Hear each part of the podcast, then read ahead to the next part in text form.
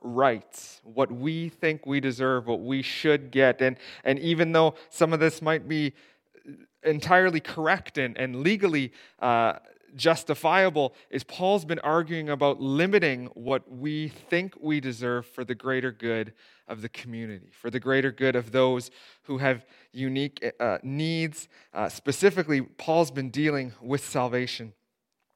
But as I've been studying through this, is this this topic has just been stuck in my mind and and then in our men's group and then in our young adult Bible study and then even at our board meeting, we kept going back to just how much culture can impact the way in which we think. Uh, individually, corporately, as a church.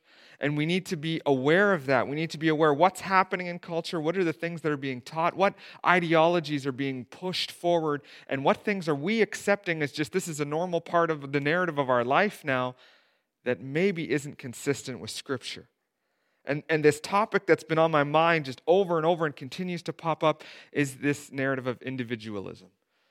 We just, in our culture, we're so consumed with what I deserve, what I have worked for, what I've earned, what I think I should get to do. And, and like I mentioned last week, is as long as there's this small caveat, as long as I'm not hurting anybody, I should have the freedom to do whatever I want. And of course, we know Scripture teaches us something uh, very different. And if you've been uh, with us in person or, or online with us the last number of weeks, you've seen that Paul is trying to say over and over and over that that's not a biblical concept.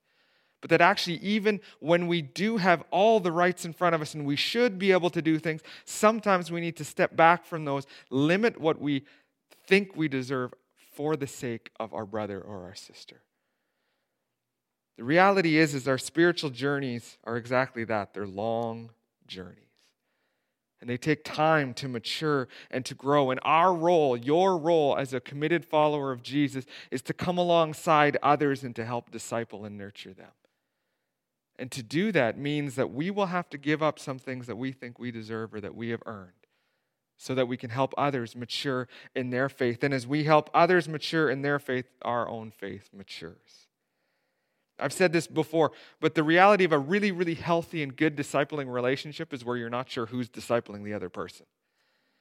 You just meet together, you pray together, you study scripture together, you talk together, and, and one of you thinks, Man, I'm really glad for this person in my life who's helping me mature, and the other person is thinking the exact same thing. Just because you've been a Christian for a long time or a short time, just because you are advanced in age or because you're younger, uh, none of those things really matter when it comes to our spiritual journey. It's about gathering together.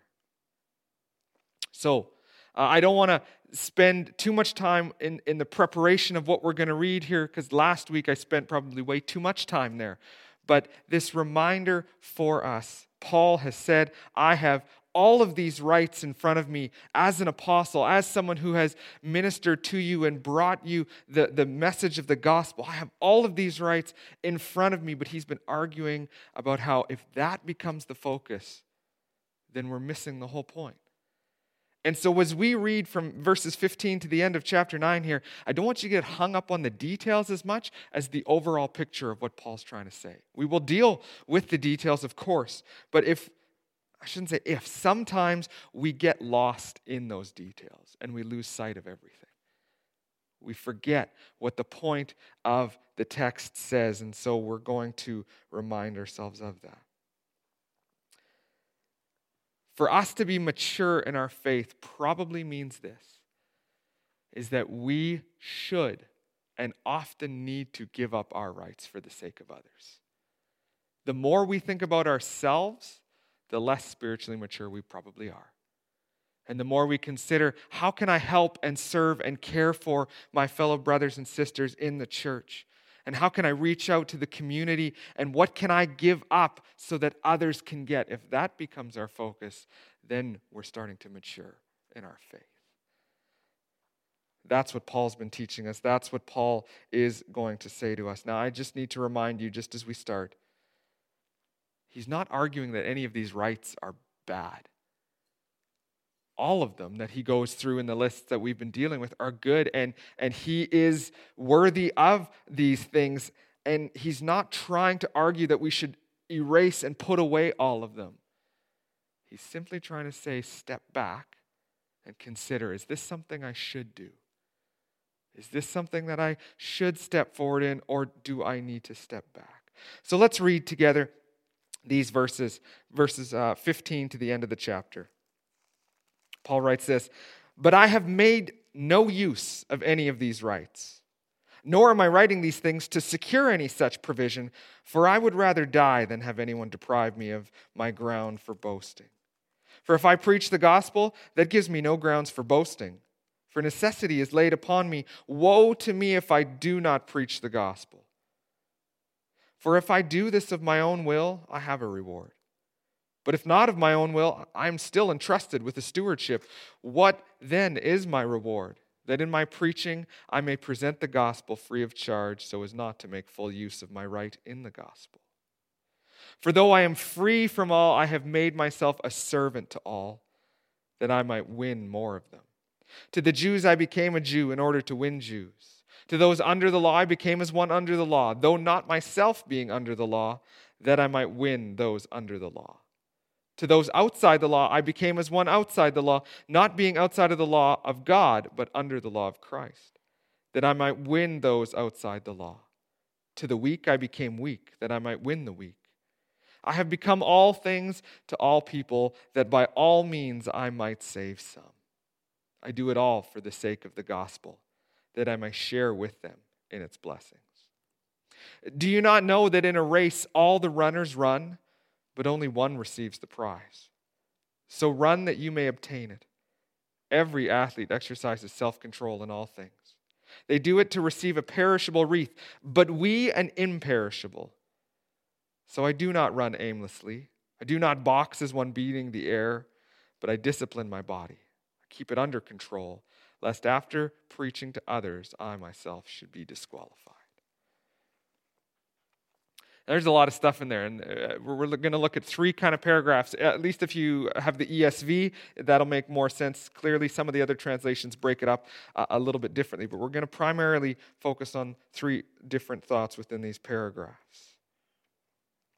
Paul begins by saying that even though he has these rights, right, and we've listed them all in the previous weeks, and none of them are bad or wrong in of themselves, he did not use any of them. But he's making a clarification now, right? So I have not made use of any of these rights, nor am I writing these things to secure any such provision. He's not saying, I have done, I haven't used any of these rights, and you owe them to me, so now pay up.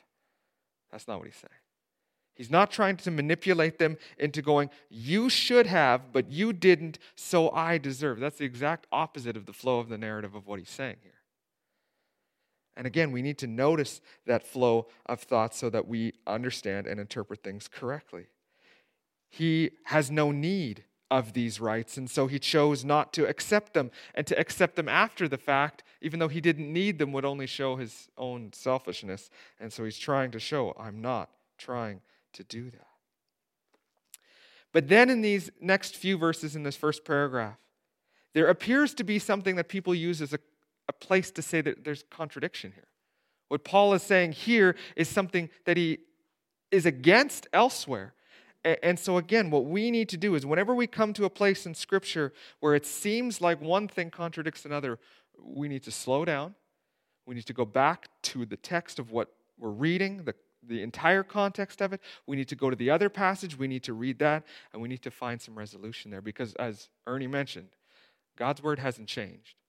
We believe God's word is completely true, fully inspired of the Holy Spirit, and that there are no mistakes in it. So if we find some kind of contradiction or mistake or error, it's usually, not usually, it's always our own issue, something that we have misinterpreted.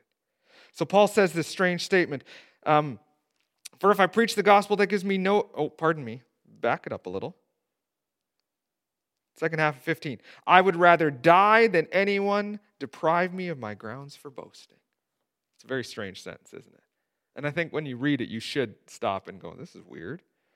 Galatians 6:14 is, is the passage people often use. that says this: But far be it from me to boast except in the cross of our Lord Jesus Christ, by which the world has been crucified to me and I to the world. In Galatians, Paul's whole argument is I got nothing to boast in because I, ha- I, I didn't earn salvation. I don't get it because of my righteousness or my good works. The only thing worth boasting in is the cross of Christ because that's where salvation was complete. And then here, it seems to be some kind of a contradiction in that. So, which is it? Well, Frank Thielman writes it this way. He says, Paul uses this word, this word boasting, not in a usual sense of pride that steals glory from God, but rather as expressing a rightful sense of joy and fulfillment in what God has done through him. So, let me try and explain it more this way. Is if you ever built something or, or well, let's just use that as an example. You built something where you looked back at it and you went, man, I think I did a pretty good job. Like, I'm happy with how that turned out. Well, there's two ways we can interpret that. One is if we're trying to steal God's glory for the sake of what we have done and gone, man, I am awesome. That's a problem. But if we're looking at something and finding fulfillment and joy in the work, in the duty, in the tasks that God has given us and said, I did my best, I was obedient, and I gave everything that I had to that. And for that, I can lay my head on my pillow tonight and go to sleep knowing I've done right. Well, that's okay. And that's good. Just this last week, one of our friends was promoted uh, to become a lieutenant in his fire department. And I said to him, Jordan, I am proud of you. Well, that pride that I had in him wasn't stealing God's glory and placing it for himself or myself. It was simply my uh, admonition to him by saying, You worked hard and you have been a man of character and integrity, and they've seen that, and I'm proud of what you have done. That's good. And that's the kind of thing that Paul is trying to get at here. He's not stealing glory from God. And you see that in the following verses. What then is my reward? That in my preaching I may present the gospel free of charge so as not to make full use of my right. Is as he's going through this, he's simply saying this is I had no need to use that right. And so rather than put any kind of extra burden or a financial responsibility on the church to help me. I didn't need it. And so it was my honor and my pleasure to be able to provide that for you so that nothing could hinder the way of the gospel. But Paul is proud of that fact because he looks back and he goes, I didn't have to take from. There's, there's nothing inherently wrong with that because Paul's not going, because of that, you came to faith in Christ. He understands that no, the, the only reason they came to faith in Christ was because the Holy Spirit had put it on their heart. That the Holy Spirit convicted them and revealed to them their need of Him. And in grace, in the finished work of Jesus Christ, they came to salvation. Paul was just a vessel in that. And he looks back on that by saying, I did not have to charge you anything for it. And I'm so thankful for that. It was my pleasure to be able to do that for you. Some have uh, misunderstood this, and, and there's a theology out there that says this it's called charismatic poverty. Basically, it means that if one really trusted in God, one would go out with nothing and completely rely on God to supply every single one of his needs. And that's one of those moments of where you take a truth and you take it to the extreme and you ignore everything else that the scripture says about this. Should we trust God for everything? Absolutely, we should. Can God do anything in any situation? Absolutely, we should. But has God called you to be a good steward of what He has given to you? And I don't just mean materially. But your ability to reason, your ability to provide for your family, all of those things, you are called to work hard and to be obedient. And for us to sit there and go, so I'm just going to go out with nothing, no preparedness. I'm not going to study. I'm not going to do anything. I'm just going to go out and God's just going to take care of me and do everything. It's just us being lazy and then trying to make it sound spiritual by going, I'm just fully trusting in God. Now, there are moments where God is going to ask you to do some very difficult things where you're going to have to step out in faith where you're like, I don't get it. I don't understand. I'm not sure how this is going to play out. But in my experience, more often than not, and I think this is good, is God works in the ordinary and perhaps even in the mundane. Is that God uses his people to encourage us and to bless us and to help us. Sometimes there's these big miraculous things that happen where, praise the Lord, God revealed himself in this one way, and I had no idea how it was going to work or what was going to happen. But most of the time, that same sentence is said, but it's one of God's faithful sons or daughters that stepped forward and met a need, helped in a, in a certain area. And that's what Paul's dealing with here. Is he as a tent maker was able to provide for himself so that he had no needs. And so he said to the church, I don't want to take anything from you. I don't want to distract from the truth of the gospel. But like we said last week, then later on, and in this book, in Timothy, and other places, he then says, You do, as a church, you do need to care for and to honor and exalt and materially provide for those who teach and preach to you because it is your duty. So he's not arguing against this. He's not trying to argue for some kind of a charismatic poverty that goes against the entire flow of the narrative.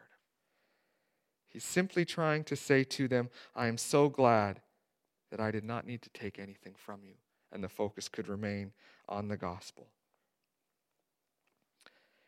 What does that mean for us? Well, what that means for us is sometimes while God is working in and through us, that might mean that let's say, uh, I, I don't really know how to pick an example without picking on somebody. So I'm just going to use some generic example. If this happens to be you, that is a lucky coincidence, but that's all. Um, let's just say you're a carpenter. Uh, and you've been called in to work on something uh, that needs some fixing in someone's house and you go in and you do that is that's your job that's your role you have every right to be paid and you probably signed a little contract and did all those things but sometimes god might be at work in your heart to say don't charge for this gift this to that person because they have need right now and maybe you don't even know that that's the kind of thing that's happening here. And sometimes we're overwhelmed by that. And sometimes we can look at this and go, you know what? In this moment, materially, I don't have any needs. And so I, I can do that. But some other times we might look at this and go, I don't know how I'm going to be able to get through this because I need the, the financial uh, picture from this so that I can, and we can justify all kinds of things. But the truth of the matter is, if God is calling you to do something, be obedient, be faithful to it, and He will provide. But don't just assume that you know what God is calling you to do. Make sure you ask, make sure you pray, and, and, as His Spirit reveals to you, then step out in faith and be willing to. But don't over spiritualize everything, because that never helps. All it does is it actually makes us look more arrogant. Rather, we need to sit there like Paul and go, in this sense, I do not want to place any burden upon you financially. Now, I know that goes against everything that our culture teaches, right? Because if you have a certain degree, or if you have a certain profession, or if you have a certain skill, you deserve and should be paid for that. And that, he's not arguing against that. But he's saying there may be times, and there probably will be times, where God may be calling of you to do something at the expense of yourself for the enrichment of another. Next paragraph. This is where we move into something that again can be very easily misunderstood and is often there's some bad theology that comes out of this often. Uh, but this, the statement is shocking. For though i am free from all verse 19 i have made myself a servant to all that i might win more of them. To the jews i became a jew right? To the gentiles i became a gentile and so on. Uh, he's done everything that he can. He became all things to all people well, I want to make a clarification here because sometimes what people do is when they read through this, they go, as long as it ends okay, how we got there doesn't matter. Right? We say the ends justify the means. Sometimes we look at it from that. Sometimes we think that's what Paul is saying is do any and everything necessary so that the end result happens a certain way. Well, I'm going to use a little uh, uh, I guess it's not really all that modern anymore, but um, a practical illustration of something that I'm doing. Anybody ever watched the TV show 24? Just me. Excellent. And my wife. Okay, nobody else. I'm not saying you should or you shouldn't. I'm just going to give you a, a, an example from this. Is this TV show came out uh, a, a, number of years ago, but uh, uh, currently I've been rewatching it as I'm biking downstairs, you know, because winter never seems to end and you can't go outside. Sorry, that was a little bit cynical. Um, but because I'm trying to be healthy, that's the right way to say that. Uh, I've been watching this show. So it's, uh, it's, it's a show about a fictional branch of the US government called the Counterterrorism Unit. And so this, this the hero in the show, this man Jack Bauer, he is portrayed as this, he will do any and everything necessary to protect his country and his family. And that's something we can get behind. We watch this, and, and, and if you do see it, it can be just riveting, and you, and you can be like, man, like he's, he will give up everything, risking, to, uh, risking his own life in the process. And, and it can, you can get caught up in that, and it can be like, yeah, but something that happens throughout, and while the show does a good job of kind of illustrating it, they end in a, in a bad spot as they realize that a lot of the decisions that get made in that process have some very serious ethical dilemmas. That the ends don't necessarily justify the means. That just because the end result works out the way that you want doesn't mean that you should have done it a certain way. And, and while that kind of plays in the background of the show at the end, you always get to the end of that season and know it's okay because the country was saved or because this bomb didn't go off, or you get the picture. And I think sometimes we view that in the sense of spirituality, and we look at it in the same way and go, I'm going to do any and everything, no matter what it costs, so that somebody comes to faith. And when we do that, we take the focus off of the gospel, off of the message of Jesus, put it on ourselves, and think that it's up to us to bring someone to salvation. I've heard sometimes where people have found themselves exaggerating about what God has done in their life to try and make it look even more appealing so that someone will come to faith. Well, we call this the health, wealth, prosperity movement, don't we? Is God will do this and this and this if you come to faith in Him. Except Scripture argues with it. Scripture is opposed to it. And even though the, the maybe even the motivation of that person wanting someone to become a Christian, wanting them to come to faith sounds good. That doesn't mean that we just have license to do anything that we want. At our men's group, we just finished through the study of Judges, and, and one of the things that J.D. Greear kept on uh, harking on us was this idea of when we read through Scripture and we see that God uses someone in a profound way, that doesn't necessarily mean that that person was righteous before the Lord. In fact, often it means that God was despite that person working in and through them. And that's the message of the gospel, isn't it? It's not that God uses me because I'm so capable and so skilled and so smart and don't. No, it's be, He uses me despite my weaknesses. He uses me in spite of my vast amounts of failures and flaws. And so when we read scripture, we have to read it with a sense of just because an end result happens a certain way doesn't mean that God was condoning what happened along the process. And Paul clarifies this, and you see several different brackets in this paragraph. Right? To the Jews, I became a Jew in order to win Jews. To those under the law, I became as one under the law. Clarification, though not being myself under the law. Right? He makes some of these clarifications that are important for us. And, and really, we have no reason to misinterpret this text except for the fact that sometimes it's a little bit, it takes a little bit of time to really read it through and to really see what Paul is saying. Let me read to you uh, something that Jesus says in John 13. And this will parallel, and, and you'll remember this back. Jesus says this If I, then, your Lord and teacher, have washed your feet, you also ought to wash one another's feet. For I have given you an example that you also should do just as I have done to you. Right? So Paul says, Though I am free from all, I have made myself a servant to all. Jesus, who had all authority and could do anything he wanted, humbled himself and washed his disciples' feet.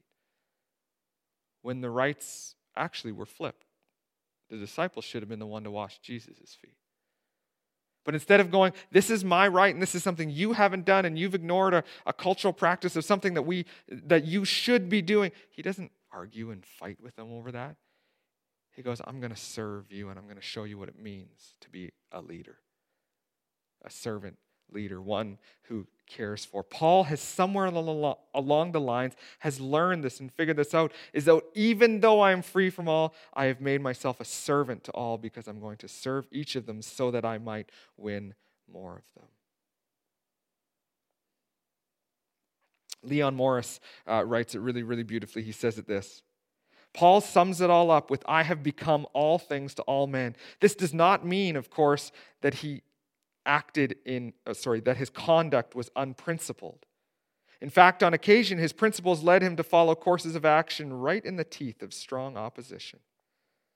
But where there was no principle, sorry, but where no principle was at stake, he was prepared to go to extreme lengths to meet people. So, what it's saying there is that for Paul, the ends didn't justify the means. He wasn't willing to give up everything but that he was looking at what areas can I give up and what areas are not necessary. You've heard me say this lots, but almost all of the New Testament letters that Paul has written, except for Philippians, are written to correct bad doctrine, bad theology, to help the church understand what is correct, what is right, how they should live.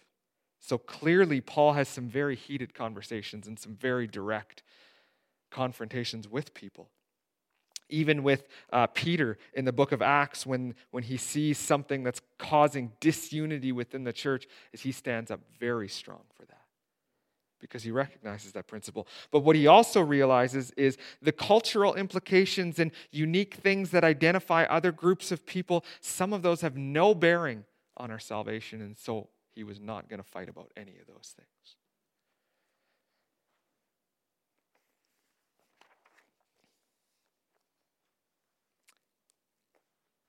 At our board meeting on Wednesday, we talked uh, a great deal about the challenge that that Paul's dealing with here, but the same as with us, is how do we in our culture right now hold high the truth of the Word of God and not compromise on it, and yet, on the other hand, love and want to minister to people effectively?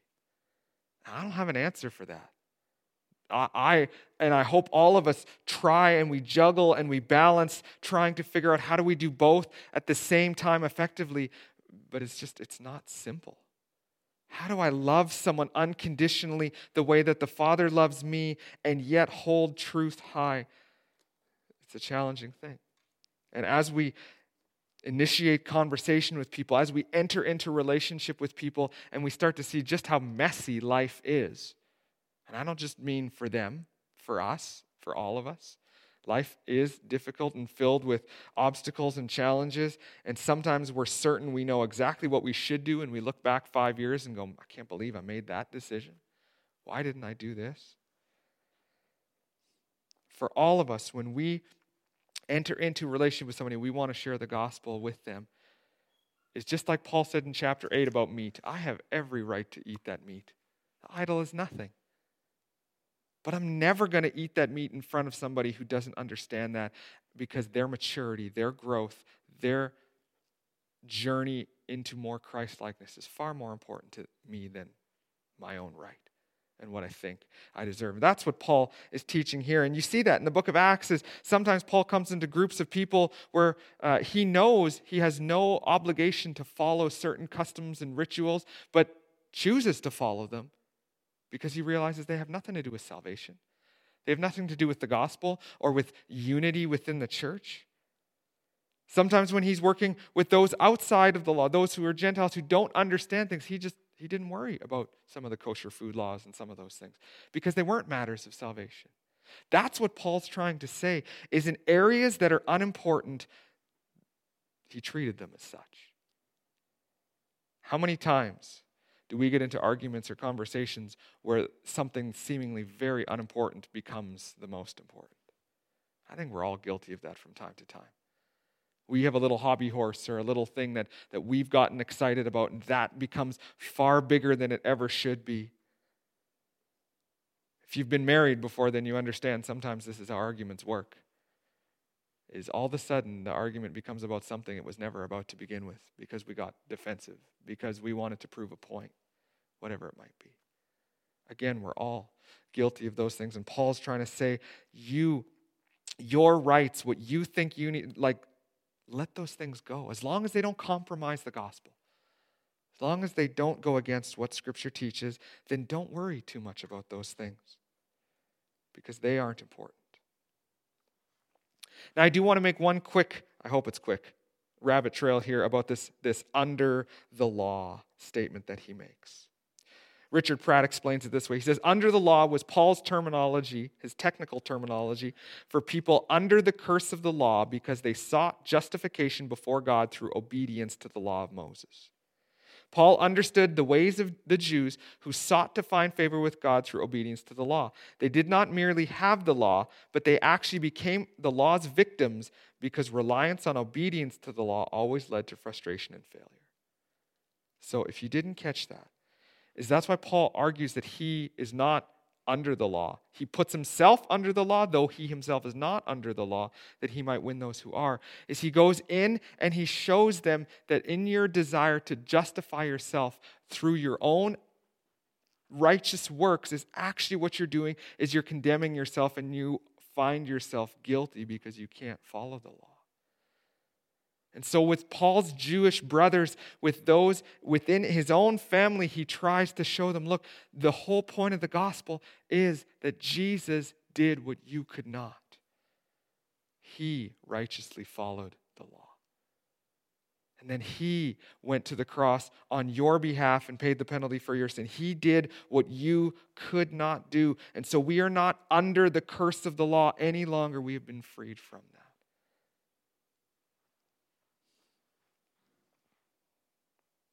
Leon Morris writes it this way He says, Paul's not making Christianity into a new law. He is affirming his commitment to the kind of life that befits the servant of God. And as far as the service allows, he says he conformed to Gentile practices so as to win Gentiles. So, in the same way, but now the opposite. Is he saying he's not creating some kind of new law, the Old Testament that is irrelevant now. No, the Old Testament has all kinds of purpose, all kinds of meaning. And we only understand who Jesus is by what we read in the Old Testament. Paul's not trying to contradict and say there's, there's an old and a new. Not at all. In fact, in Matthew 5 17, Jesus said, Do not think that I've come to abolish the law or the prophets. I've not come to abolish them, but to fulfill them. And so Pratt continues, he says, Christ's law is the moral teachings of all of the scripture as taught by Christ and the apostles. So we don't try and make the Old Testament about one, almost like two entities of God. There's the Old Testament God and there's the New Testament God, and we don't really know how to, how to make peace with both of those. Is that's us making, making a dichotomy where Scripture doesn't. And so when we read these kind of sections where Paul talks about being under the law, and though he's not under the law, uh, he's under the law of God, but but actually he's under the law of Christ, is he's not trying to make this about Old Testament and New Testament. He's putting himself under the servitude of Christ because Christ fulfilled the law on our behalf. And now we are not under the curse of the law, we are under Christ who covers us. But that doesn't mean that he relaxes and goes, ah, oh, I can just do what I want now. I can just live however I want without repercussion or without consequence, is no, all through Christ and the apostles' teachings, they quote Old Testament over and over and over, sometimes to help us realize that they misunderstood it and they needed to understand it more clearly, and sometimes to show them that these Old Testament laws and things have immense amounts of purpose and value for them. I've said this before, but, but many scholars when you read through Romans and when you study through it, is many scholars talk about how Paul actually elevated the life of the Jewish uh, culture because all of the things that they did, whether it was kosher food laws or you know these types of things, they all pointed back to the Old Testament law to remind them that one was going to come to fulfill those things. And so when you ate certain things or didn't eat certain things, it wasn't out of some kind of a, a, duty for salvation, but it was out of a remembrance that Jesus did what we could not. And so sometimes we try and make this, well, it's not about the Old Testament anymore, it's only about the New. There's, there shouldn't be two testaments that fight each other, there's one God. All of Scripture is one story that leads to Jesus. All right, rabbit trail over, sorry. Verse 24. These, this last little section here is, is just a really, really practical one for the Corinthians, right? So, again, um, when Paul's in Athens in the book of Acts, he speaks to them kind of in their language, how they would understand them. Well, he uses another cultural example here. Uh, there's something called the biennial isthmus, the, the Isthmian. I don't know how to say that word. Uh, it's kind of like the Olympics, but it was a every other year there was this um, athletic competition that existed in Corinth was the host of that uh, for a long time. And so many of these people would have gone out to see the games, the boxing, the running, all these types of things. And so he uses this as just a very, very practical example. Do you not know that in a race all runners run, but only one receives the prize? So run that you may obtain it, right? Okay, now clarification. Every analogy has its problems. They're not perfect. He's not trying to say only one person will enter heaven right? Like that's clear. He's trying to say, run in such a way that you will win.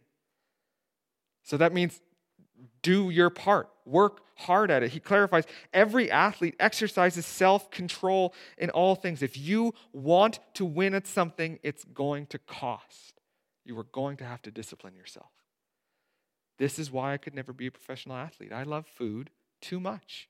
I have made a decision right? And you hear about some of the, the diets and some of the exercise routines of some people who are professional athletes, and you just look at it and you just marvel and go, how do they have so much dedication? It's very simple because they think the prize is worth it. We as Christians should look at this a little bit different, I think.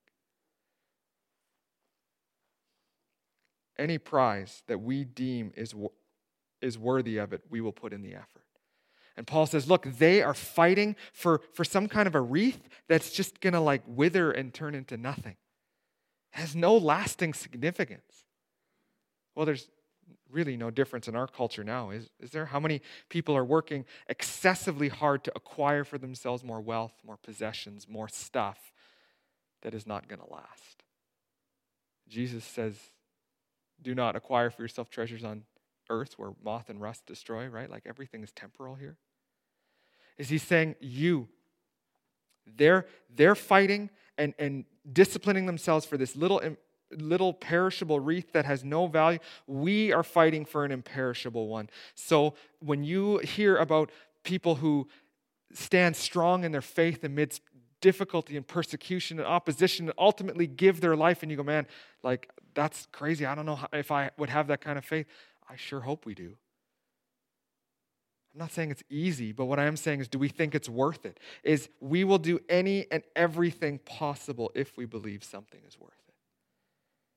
And so Paul's saying, these athletes, this is what they've made their life goal. And he's not, and I'm not trying to speak ill of professional athletes or hobbies that we have or any of those things. I'm simply trying to say, Paul's trying to make the physical into the spiritual is if that's true, how much more is the spiritual? If we recognize that a life with Jesus means a life of meaning and purpose and hope and ultimately heaven with God the Father for all of eternity, then what are we going to be willing to do? Anything and everything.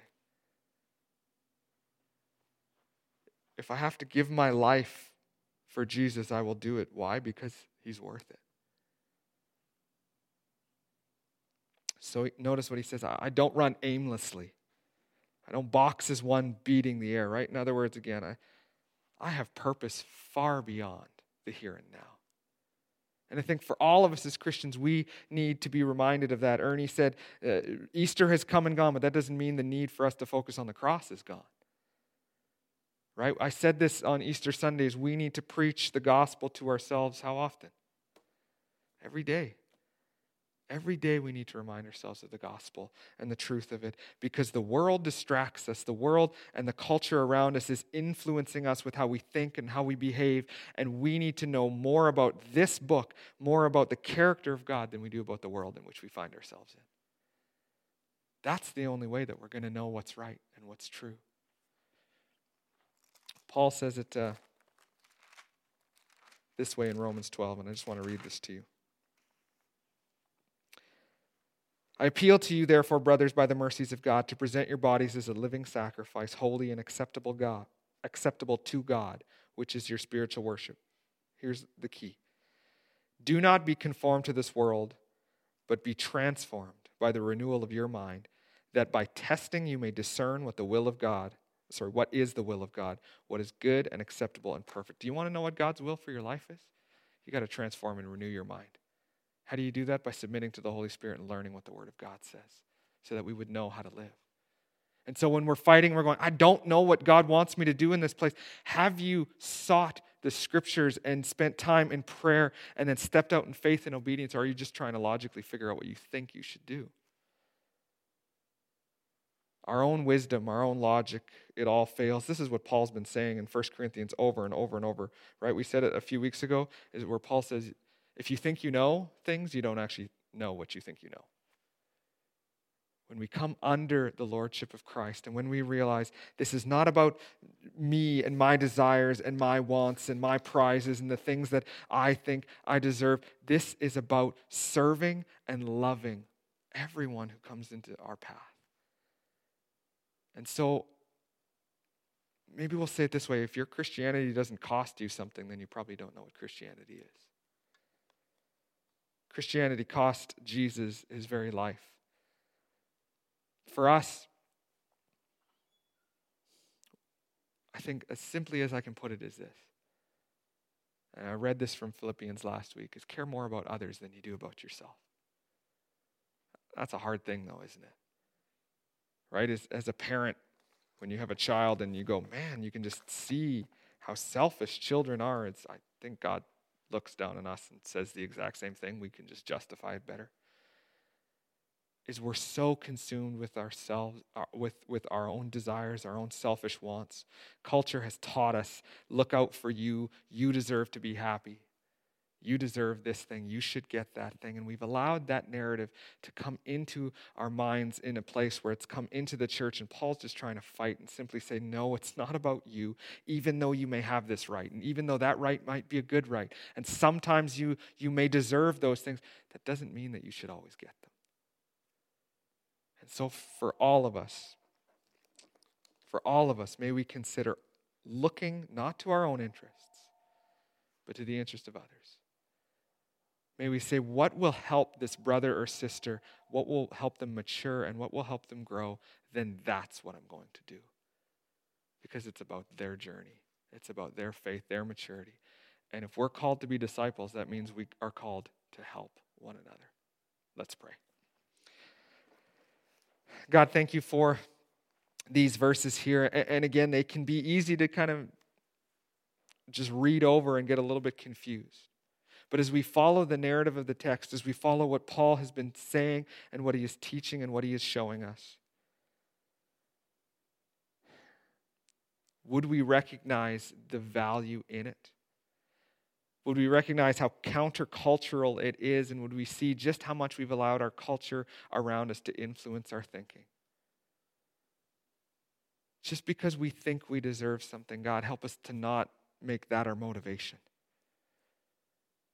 Help us to consider how we can encourage, how we can minister to, how we can help, how we can care for, how we can love our brothers and sisters. But as we've discussed, may we do that while holding the Word of God high and not compromising on what the truth of it says. May we be people that stand strong in our convictions and yet are so loving and gracious in how we minister to others. Help us to find how to balance each of the situations in our lives, each of the people that we are interacting with. Help us as, as you helped Paul, help us to understand where we need to stand firm and what areas are not important. God, would you be at work in our minds? Would we care more about others than ourselves? Would we desire to see growth in others and not worry about what it might cost us? Because we know that you are with us. We know that you will care for us. And so, God, we step out in faith this morning to do whatever it is that you have called us to do in obedience. God, give us opportunities to share your love and your grace with people this week. Give us opportunities to deny our own rights so that we can elevate the rights of others. God, would you show us how to do these things? We love you. We ask that you would be at work in each of our hearts this week. Go with us now. Amen. Again, as always, thank you for joining us. It's such a pleasure to see, especially as Ernie said, it's when there's people and not just a camera to preach to. It's just encouraging for me. Though those of you who are at home, we are so glad you are joining us as well. Uh, and we look forward to seeing you all at some point in the coming weeks again. Uh, if you would like to attend in person, please do register by Friday. Have a wonderful week, and we'll talk to you soon. Bye bye.